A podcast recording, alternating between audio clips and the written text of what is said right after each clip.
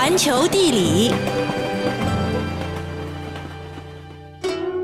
以下是一个青年与一位大师的对话。大师，我心情烦闷，静不下来，我觉得心里堵得慌。哦，大师，我的同事买车了，我的同学买房了，就连我的发小都结婚了，我还是一事无成，我该怎么办呢？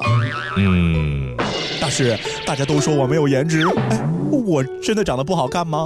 这个嘛，大师，大师，请您一定要帮帮我呀！孩子啊，你看到那里的木锤了吗？看看它，你就明白了。大师，呃，莫非你是要我学习这把木锤，千锤百炼之后成就自我？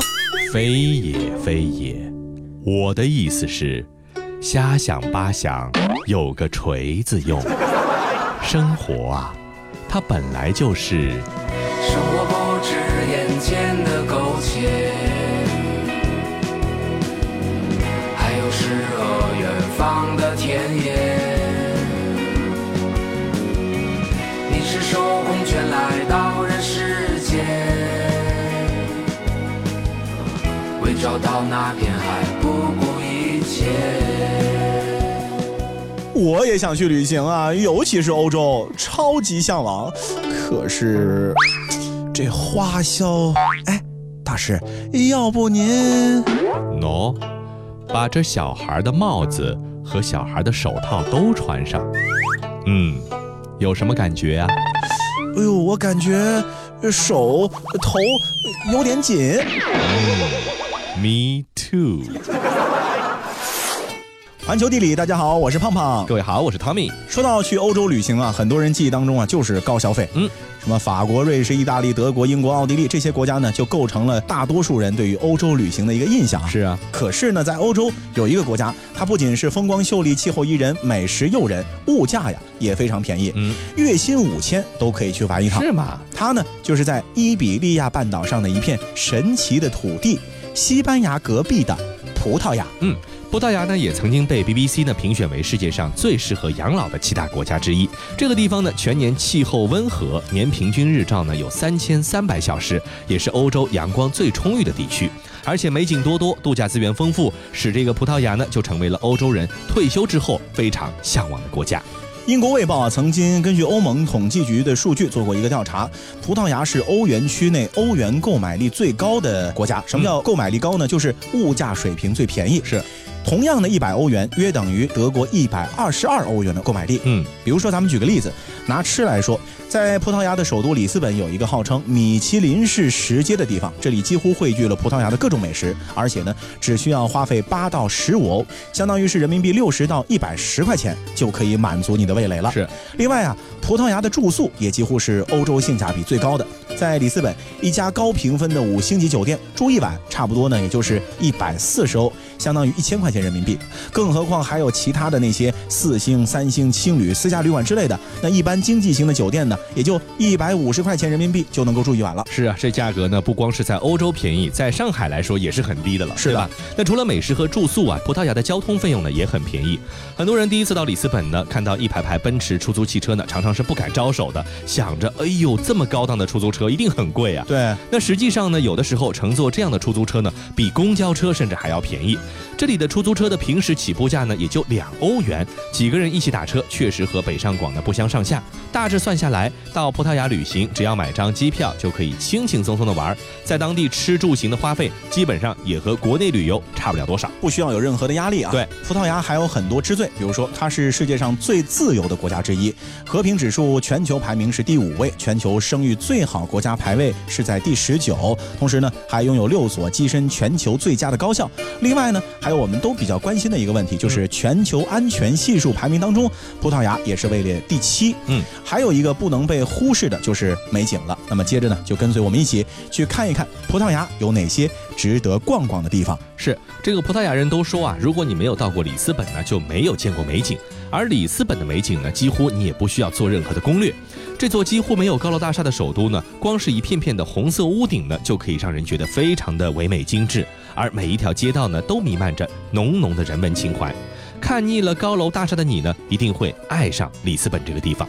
对，那么还有这个里斯本里的圣乔治城堡，那么是一个非常高的观景点。嗯，登上城堡呢，你不仅仅可以感受到这座见证了葡萄牙全部历史的古老的建筑和遗迹，还可以远眺大西洋，气势恢宏。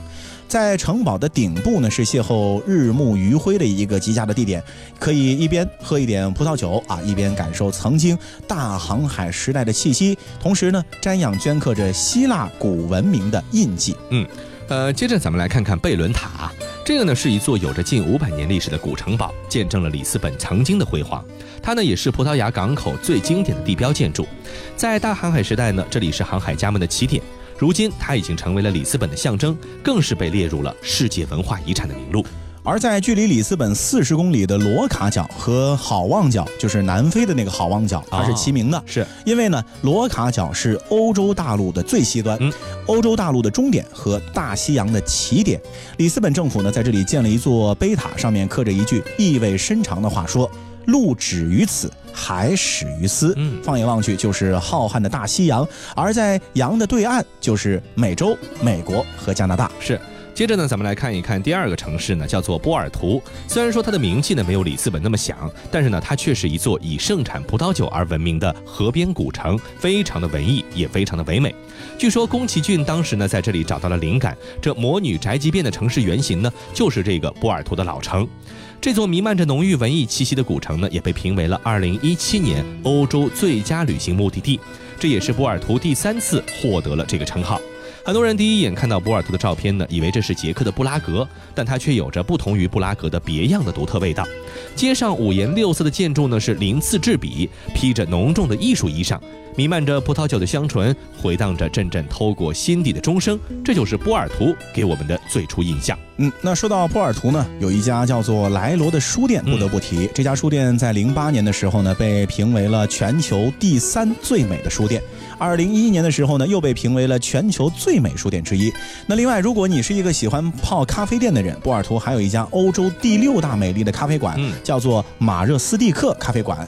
这个咖啡馆呢，是《哈利波特》的作者 J.K. 罗琳在他的传记当中提到过的。当初在波尔图的时候呢，就是在这家咖啡馆消磨了很多时光，并且呢，创作出了《哈利波特》的第一集《哈利波特和魔法石》。嗯，兴许你在里面品咖啡的时候，也会有一些奇思妙想。是。那位于波尔图东部的杜罗河谷呢，和意大利的巴罗洛葡萄园、希腊的圣托里尼葡萄园、意大利的五渔村葡萄园、法国的金秋葡萄园是并称为世界上最美的五大葡萄园。可以说，这杜罗河谷呢，就是优质葡萄酒的一个代名词。当然呢，在杜罗河谷呢，除了可以品尝到鲜美的葡萄酒之外呢，还可以欣赏到世界级的田园风光和历史遗迹。八万英亩的葡萄梯田呢，是依着山势层层叠叠蜿蜒铺开，千万条迷人的曲线呢是布满视野，俨然成为了和葡萄酒同样令人沉醉的风景，景象是非常的壮观秀美。你会发现呢，这里的山水和波尔多酒一样，是令人回味无穷的。这大概也是杜罗河谷被列为世界自然遗产的一个原因吧。那当然了，我们说葡萄牙呢，也是一个传统意义上的海洋强国，是这可能也是得益于葡萄牙啊，沿着大西洋有长长的海岸线，嗯那里呢是阳光明媚，面临大海，春暖花开，随便遇见一个海滩或者小海湾啊，都会令人大为的赞叹。而在众多的美丽海滩中呢，最令人难以忘却的就要数葡萄牙最南的一个大区。阿尔加维啊，由于受到大西洋洋流的影响，冬天的阿尔加维也有阳光普照，非常的温和。要知道啊，这里的话一年有三百多个晴天，哦几乎就不怎么下雨。是，是世界上气候最宜人的地方之一。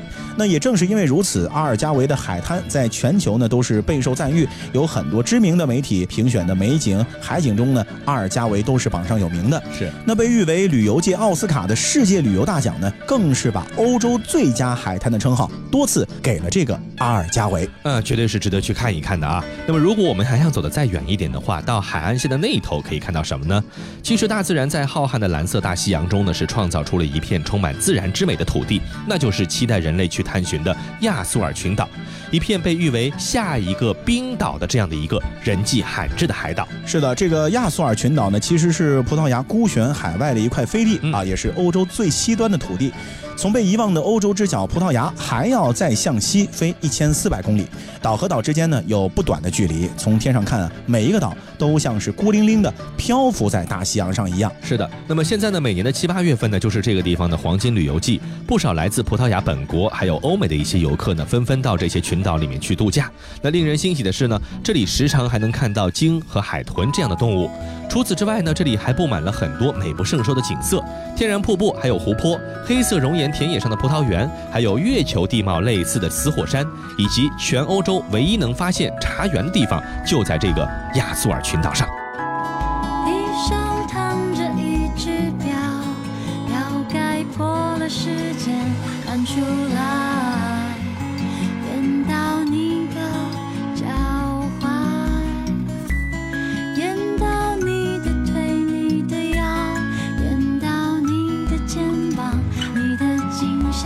你的耳朵、你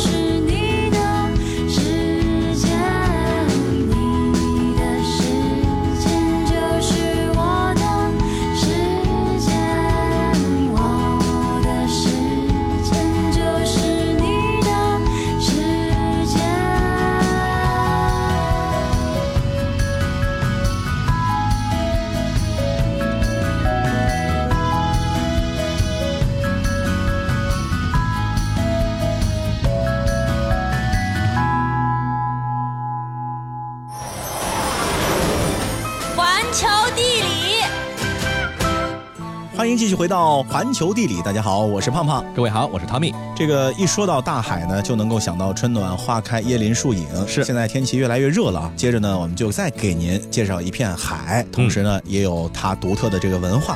在太平洋和菲律宾海之间呢，有一处风光旖旎的世界级的旅游胜地，它呢就是北马里亚纳群岛的首府塞班岛。嗯。玻璃般的海水，漫山遍布的椰林，使它呢获得了“人间天堂”的美誉。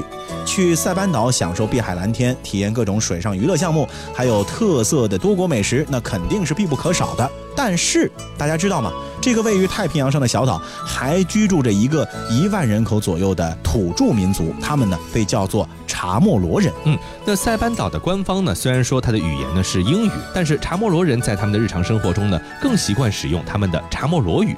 哈发带就是查莫罗语中的“你好”的意思、嗯啊。你去塞班旅游的话，跟人家说哈发带，人家会觉得很高兴。哎，如果你是在像酒店啊、街上或者景点的碰到一两个查莫罗人，你就可以做一个类似数字六的手势，然后呢问候一句哈发带，对方呢一定会给予你非常热情的回复的。那说到查莫罗人，从哪里来的呢？嗯考古证据显示，北马里亚纳群岛呢是在大约两千年前，最早呢是被来自东南亚岛屿的航海民族发现，并且呢定居的地方之一。是，不论是在古老的神话中，还是在现代的冒险里面啊，都有这种勇敢无畏而又身怀绝技的英雄式的人物啊，穿过茫茫海洋去寻找他们的命运。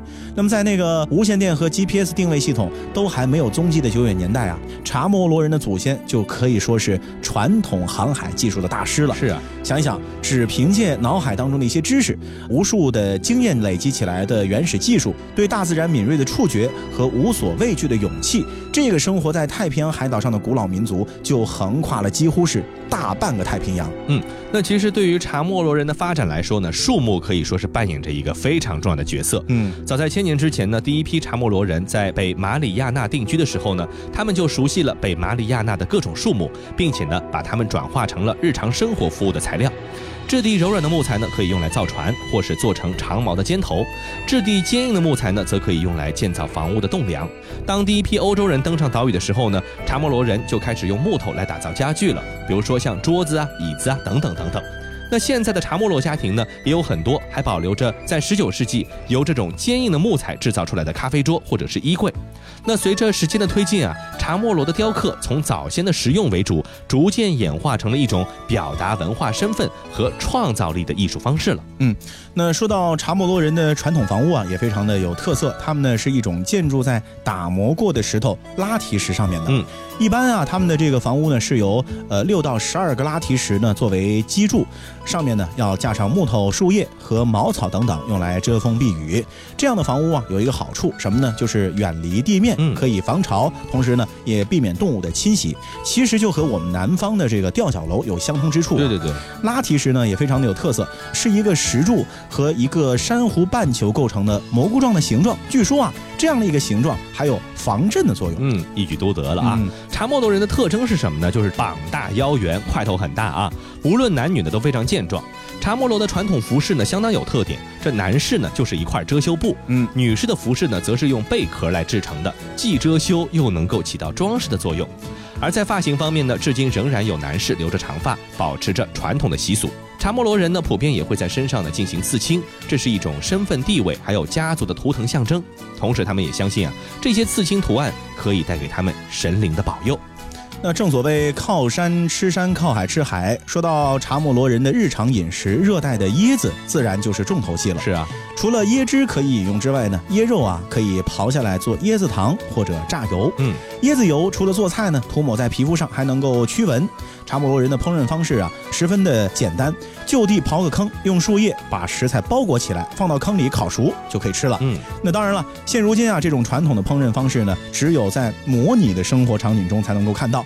查莫罗人呢，早就变挖坑烧烤为美式的 BBQ 了。嗯最后再啰嗦一句啊，当地这椰子蟹啊，绝对是独特美味。据说啊，这种原本寄生于海螺体内吃椰子长大的寄生蟹，味道比龙虾还鲜美。哎呦，这龙虾呢，可以说是很多西菜的餐馆中的看家菜了啊。嗯吃龙虾也是一种高档食材的一个象征了。是的，那么要说吃货的眼里揉不得沙子，嘴里呢其实更不行。那为了吃货界的扛把子就是龙虾，巴西和法国这两个国家呢，就曾经一度是走上了战争的边缘，在历史上就被称之为龙虾之战了。是的，时间啊要倒回到一九六一年，当时的毛里塔尼亚呢还属于法国的势力范围，许多的法国渔民呢就从这里扬帆出海，把各色鲜甜弹牙的海鲜是源源不断的送回到法国的本土，走上了巴黎各大餐馆的餐桌，安慰了高卢雄鸡们的心和胃。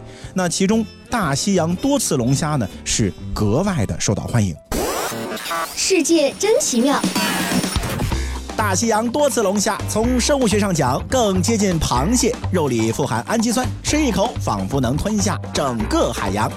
二零一六年十月，一位生活在百慕大群岛的小伙子，名字叫做特里斯·罗切德，跟随着船长马修·琼斯出海钓迪雕。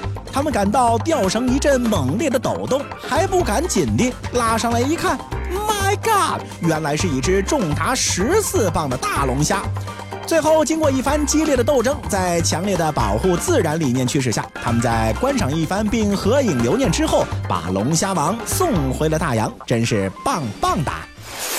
随着大西洋多次龙虾的价格一路走高，吃货们很着急，那渔夫们是更着急了。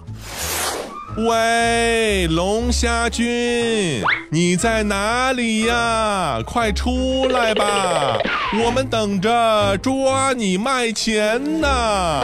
是啊，是啊，找你找的好辛苦，想你想的睡不着。快来吧，快来哟，躺在海底的龙虾。这两个人智商有问题吧？期待我们自动现身却送死，这思路我给一百分。我给一百零一分。那经过不懈的努力呢，从非洲出发的法国渔民呢，终于是在越过了大西洋的中线，发现了一片应许之地，位于大西洋的西侧。那这个地方有一处海岭，水深只有八十到两百米左右。这个地方龙虾特别多，法国渔民呢可开心了，常常是满载着龙虾返回港口，睡梦里呢都常常是笑出了声。发现龙虾的好消息呢，就像插了翅膀一样，很快的就在法国渔民中传开了，大家纷纷出海去捞钱。啊，不对不对，是捞龙虾啊！冲啊，杀！冲啊，杀呀！冲冲冲冲什么冲啊？杀杀杀杀！谁要你杀杀杀？呃，抓抓抓个龙虾啊？至于吗你？呃，不知道的，呃，还还还以为咱们是海盗呢。船长，我就是想振奋一下精神嘛。那不说冲啊，杀呀，说什么好呢？哎哎，别光顾着说话，别当心，看前面，看前面，船长，你的结巴怎么瞬间好了？左转左转，快点左转！啊，好大一块礁石啊，怎么办呢？宝宝害怕，宝宝要给自己壮胆，冲啊杀，冲啊杀！那面对着如潮水一般汹涌而去的法国渔民啊，另一边的巴西渔民呢是急忙向本国政府报告，嗯说数量不可描述的法国佬正在拼命捞我们的龙虾，嗯是可忍孰不可忍。于是，当时的巴西海军上将阿诺尔多·托斯卡纳派出了两艘护卫军舰，前往这片距离巴西海岸大约是一百八十海里的地方，把正在开海上狂欢节的法国渔民给全部赶走了。这还了得？这法国人可不淡定了。当时各国的领海普遍只有十二海里，那远离巴西这海岸还有一百八十海里呢，这凭啥呀？对不对？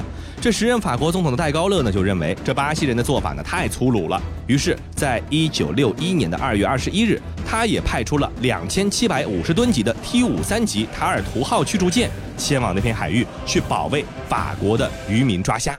不过呢，塔尔图号根本就没有看到渔船，因为它被巴西人派出的巡洋舰和航空母舰给拦截了。啊，对啊，你没有听错，巴西海军为了垄断抓龙虾的权利，这不惜啊，都航空母舰都用上了。是的，那当然了，尽管全程没有开火，但是呢，当时气氛一度还是很紧张的啊。是啊，那巴西人呢是要求法国的渔船不准在靠近巴西海岸一百英里的地方捕虾。巴西人的理由是这样的：说龙虾在巴西的大陆架上爬行，因此应该属于巴西。法国人不同意啊，他们说龙虾分明是在游泳啊，在哪儿都可以抓呀。是双方呢就这么一直僵着啊。这一九六一年的事儿，一直到一九六四年的十二月十号。双方才终于签订了协议，巴西把他们领海呢扩大到了两百海里，包括有争议的龙虾产区就属于巴西了。嗯但是同时他们也允许二十六艘法国渔船可以在那里继续的抓五年龙虾。嗯，这真的是抓瞎了啊！嗯但是呢，双方各让一步吧。这军事冲突避免了，科学家们的战争呢又开始了。法国和巴西的科学家们呢是纷纷发表论文，就龙虾的运动方式呢是争论不休。最后呢，他们也没有能够达成一致。法国人坚持啊，龙虾在海底是一种蜻蜓点水的游动方式，而巴西人呢则坚持说，这龙虾呢是像鸟一样停在枝头上的那种方式的。哎，你说我们的运动方式到底是蜻蜓点水，还是鸟停枝头啊？上帝的归上帝，凯撒的归凯撒。那些愚蠢的人类想出来的问题，就留给他们自己去争论吧。咱们就开心每一天，争取别被抓了吃了就好了。哎，大哥，还是你聪明，我给你的智商打一百零三分。咦，大哥，这前面是什么东西？一格一格的，哟，离我们还越来越近了呢。笨蛋，那是渔网，快跑啊，快跑啊！大哥，往哪里跑？往哪里跑？我怎么感觉四面八方都是渔网啊？啊，这下我们要变成蒸龙虾、煮龙虾、烤龙虾、龙虾刺身了。大哥，来世再见。好弟弟，下辈子再聚。